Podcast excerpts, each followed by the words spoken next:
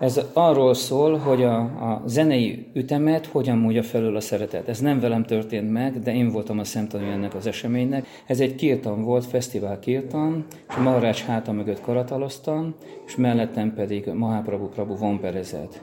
És ahogy énekelt, akkor így úgy lehetett hallani, hogy a vomper úgy elcsúszik, úgy lemarad az ütemből, hogy Marázs is hallotta, és akkor hátrafordult, szigorú tekintettel, de hogy meglátta Mahaprabhu Prabhu arcát, akkor elkezdett mosolyogni, akkor ettől az energiától, hogy így ránézett Marázs, hogy Mahaprabhu Prabhu fölnézett, látta Marázs mosolygó arcát, és ő is rámosolygott. Marázs visszafordult.